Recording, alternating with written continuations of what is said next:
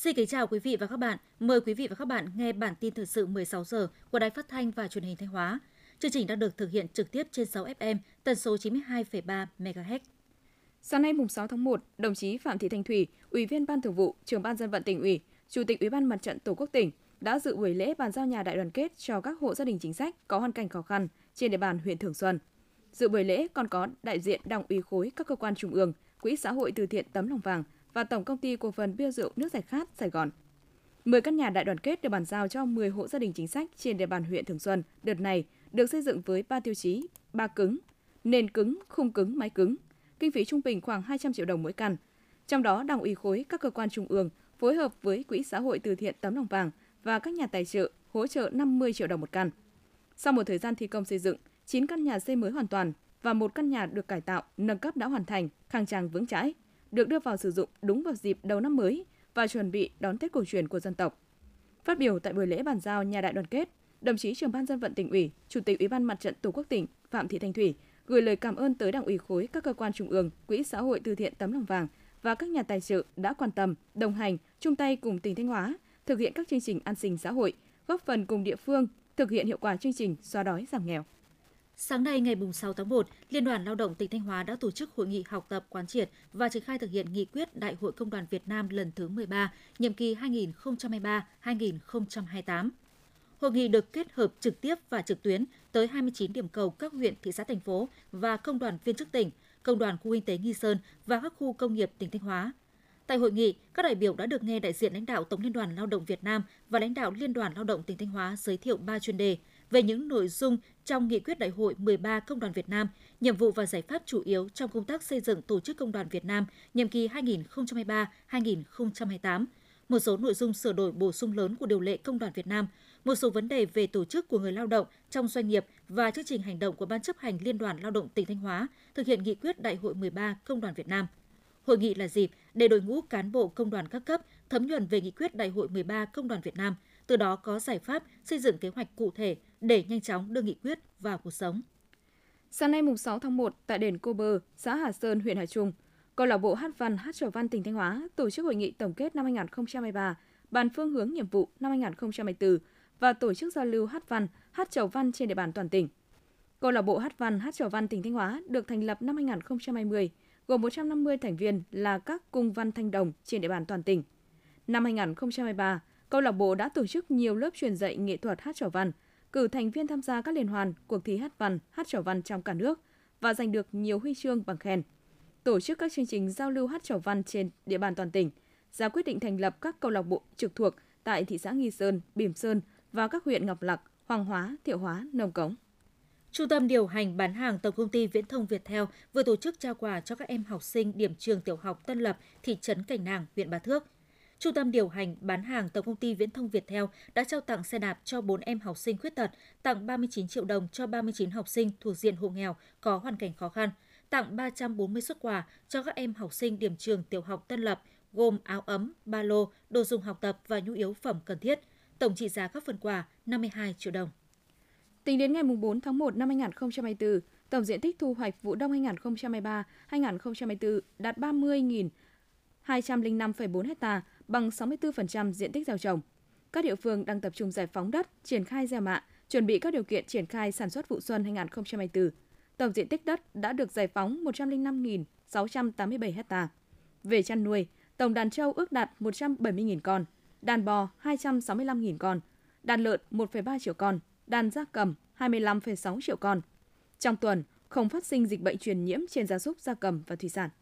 Thời gian qua, hệ thống y tế tư nhân trên địa bàn tỉnh đã có sự phát triển nhanh cả về số lượng và quy mô, cơ sở hạ tầng, trang thiết bị phục vụ hoạt động khám chữa bệnh được các doanh nghiệp, tổ chức cá nhân đầu tư đồng bộ, hiện đại, đáp ứng tốt nhu cầu khám chữa bệnh của nhân dân. Trong năm 2023, Sở Y tế đã cấp mới cấp lại 760 chứng chỉ hành nghề dược, 530 giấy chứng nhận đủ điều kiện kinh doanh dược, cấp mới cấp lại 1.247 chứng chỉ hành nghề khám bệnh, chữa bệnh, cấp mới cấp lại 168 giấy phép hoạt động khám bệnh, chữa bệnh, cấp bổ sung phạm vi chuyên môn trong chứng chỉ hành nghề 64 trường hợp. Đến hết năm 2023, toàn tỉnh có 1.600 cơ sở hành nghề khám bệnh chữa bệnh ngoài công lập, tăng 2,4% so với năm 2022 và 3.535 cơ sở kinh doanh dược ngoài công lập, tăng 2,3% so với năm 2022.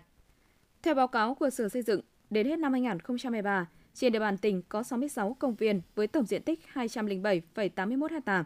87 vườn hoa công cộng với tổng diện tích 53,37 ha, 9 vườn ươm, cây xanh phục vụ nghiên cứu, cây xanh cách ly với tổng diện tích 6,2 ha. Số lượng cây xanh bóng mát được quản lý tại các khu vực đô thị trên địa bàn tỉnh khoảng 354.000 cây. Trong năm 2023, toàn tỉnh đã trồng được 5,694 triệu cây xanh, đạt 80,25% kế hoạch. Tiếp theo là phần tin trong nước. Bộ Công Thương vừa phê duyệt kế hoạch cung ứng điện các tháng cao điểm mùa khô năm 2024 từ tháng 4 đến tháng 7. Theo đó, Bộ Công Thương đề nghị Tập đoàn Điện lực Việt Nam có trách nhiệm công bố kế hoạch cung ứng điện các tháng cao điểm mùa khô. Trước ngày 15 tháng 3 năm 2024, EVN có trách nhiệm cập nhật báo cáo Bộ Công Thương về kế hoạch đảm bảo điện cho hệ thống điện quốc gia, đặc biệt là miền Bắc trong các tháng cao điểm mùa khô năm 2024 với các kịch bản nhằm kiểm soát ứng phó với những khó khăn về cung ứng điện, có dự phòng đảm bảo ứng phó với các tình huống cực đoan, sự cố, khó khăn. Tổng cục Thuế cho biết, theo thống kê nhanh kết quả báo cáo của các cục thuế cho thấy, đến nay đã có trên 4.100 cửa hàng kinh doanh bán lẻ xăng dầu trên cả nước đã thực hiện phát hành hóa đơn điện tử theo từng lần bán hàng. Theo Tổng cục Thuế, đến nay, toàn ngành đã khẩn trương quyết liệt triển khai nhiều giải pháp để thúc đẩy các doanh nghiệp, cửa hàng kinh doanh bán lẻ xăng dầu thực hiện phát hành hóa đơn điện tử sau từng lần bán hàng. Số liệu từ Tổng cục Thuế cho thấy, 10 tháng năm 2023, số thu thuế từ hoạt động thương mại điện tử từ các tổ chức cá nhân Việt Nam đạt 536,5 tỷ đồng. Với các nhà cung cấp nước ngoài, tính đến hết tháng 10 năm 2023, đã có 74 tổ chức cá nhân đăng ký khai thuế và nộp thuế qua cổng thông tin điện tử. Trong đó bao gồm các công ty công nghệ hàng đầu có hoạt động kinh doanh trên toàn cầu như Google, Meta, Microsoft, TikTok. Đến nay, tổng số thuế các nhà cung cấp nước ngoài đã nộp là 11.498 tỷ đồng. Theo Tổng cục Thuế, để có kết quả trên, ngành thuế đã phối hợp với các địa phương ngân hàng thương mại khai thác thông tin, ra soát các tổ chức cá nhân kinh doanh thương mại điện tử, đưa vào diện quản lý, yêu cầu kê khai phù hợp thực tế, điều chỉnh doanh thu hoặc truy thu. Bộ Y tế vừa có công văn đề nghị các đơn vị tiếp tục quán triệt và triển khai có hiệu quả các nhiệm vụ giải pháp về đấu tranh chống buôn lậu, gian lận thương mại và hàng giả trong tình hình mới, theo các chương trình, kế hoạch và văn bản chỉ đạo của Ban chỉ đạo 389 quốc gia, Ban chỉ đạo 389 Bộ Y tế và Ban chỉ đạo 389 tỉnh thành phố. Căn cứ tình hình thực tế đặc thù tại địa phương đơn vị và chức năng nhiệm vụ được giao để chủ trì hoặc phối hợp với các lực lượng, lượng chức năng tăng cường công tác quản lý, thanh tra, kiểm tra, kiểm soát về chất lượng, nguồn gốc xuất xứ các sản phẩm hàng hóa theo lĩnh vực và địa bàn quản lý.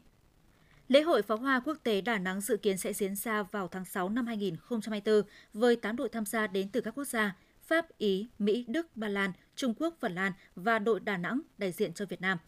Theo đó, mỗi đêm, các đội sẽ có 20 phút trình diễn các màn pháo hoa theo chủ đề từng đêm do ban tổ chức thống nhất. Chủ đề chung của DIFF năm 2024 đang trong quá trình lựa chọn – Song lãnh đạo thành phố Đà Nẵng nhấn mạnh, DIFF năm 2024 sẽ hướng tới thông điệp một xã hội bình yên, công bằng, hòa hợp và nhân văn. Ngày 5 tháng 1, tại tỉnh Thái Nguyên, Bộ Thông tin và Truyền thông phối hợp với Bộ Giáo dục và Đào tạo, Trung ương Đoàn Thanh niên Cộng sản Hồ Chí Minh, Hội Nhà văn Việt Nam, Tổng công ty Bưu điện Việt Nam và báo Thiếu niên Tiền phong và Nhi đồng tổ chức lễ phát động cuộc thi viết thư quốc tế UPU lần thứ 53 năm 2024 và trao giải báo quốc tế cuộc thi viết thư quốc tế UPU lần thứ 52 năm 2023. Đây là lần thứ 36 cuộc thi được tổ chức tại Việt Nam. Cuộc thi năm nay có chủ đề Trong hành trình 150 năm qua, Liên minh Bưu chính Thế giới UPU đã phục vụ hơn 8 thế hệ người dân toàn cầu. Từ đó đến nay, thế giới đã có nhiều thay đổi. Hãy viết thư gửi các thế hệ tương lai để nói về thế giới mà bạn hy vọng họ được kế thừa. Hiện tại các thông tin về việc nhẹ lương cao, tìm việc làm bắt tham dịp Tết quảng cáo rất nhiều trên Internet, mạng xã hội. Với con số hàng triệu nội dung liên quan đến tìm việc làm, những thông tin tuyển dụng thật, giả rất khó phân biệt. Trong đó có hàng trăm tin tuyển dụng giống nhau cùng tên miền, website. Không ít tin đã bị các cơ quan chức năng cảnh báo là giả, lừa đảo, song vẫn có nhiều người bị rơi vào bẫy vì thiếu hiểu biết. Các cơ quan chức năng cảnh báo người dân không liên hệ cung cấp thông tin, hồ sơ việc làm với những website giả mạo, tên miền giả, bật chế độ cảnh giác với tình trạng lừa đảo việc làm. Sau 15 ngày đầu thực hiện cao điểm tấn công trấn áp tội phạm của lực lượng công an, tội phạm về trật tự xã hội giảm 8,75% so với 15 ngày trước cao điểm. Điển hình, đã điều tra khám phá 1.587 vụ phạm tội về trật tự xã hội, bắt xử lý 3.544 đối tượng. Trong đó khởi tố 103 vụ, bắt 191 đối tượng liên quan đến hoạt động tín dụng đen, phát hiện xử lý 1.379 vụ, 6.032 đối tượng phạm tội và vi phạm pháp luật liên quan đến việc đánh bạc. Phát hiện 2.474 vụ phạm tội và vi phạm pháp luật về kinh tế, 38 vụ phạm tội về tham nhũng và chức vụ, 38 vụ phạm tội về sử dụng công nghệ cao. Những thông tin vừa rồi cũng đã khép lại chương trình thời sự của Đài Phát thanh và Truyền hình Thanh Hóa. Xin kính chào và hẹn gặp lại quý vị và các bạn trong những chương trình sau.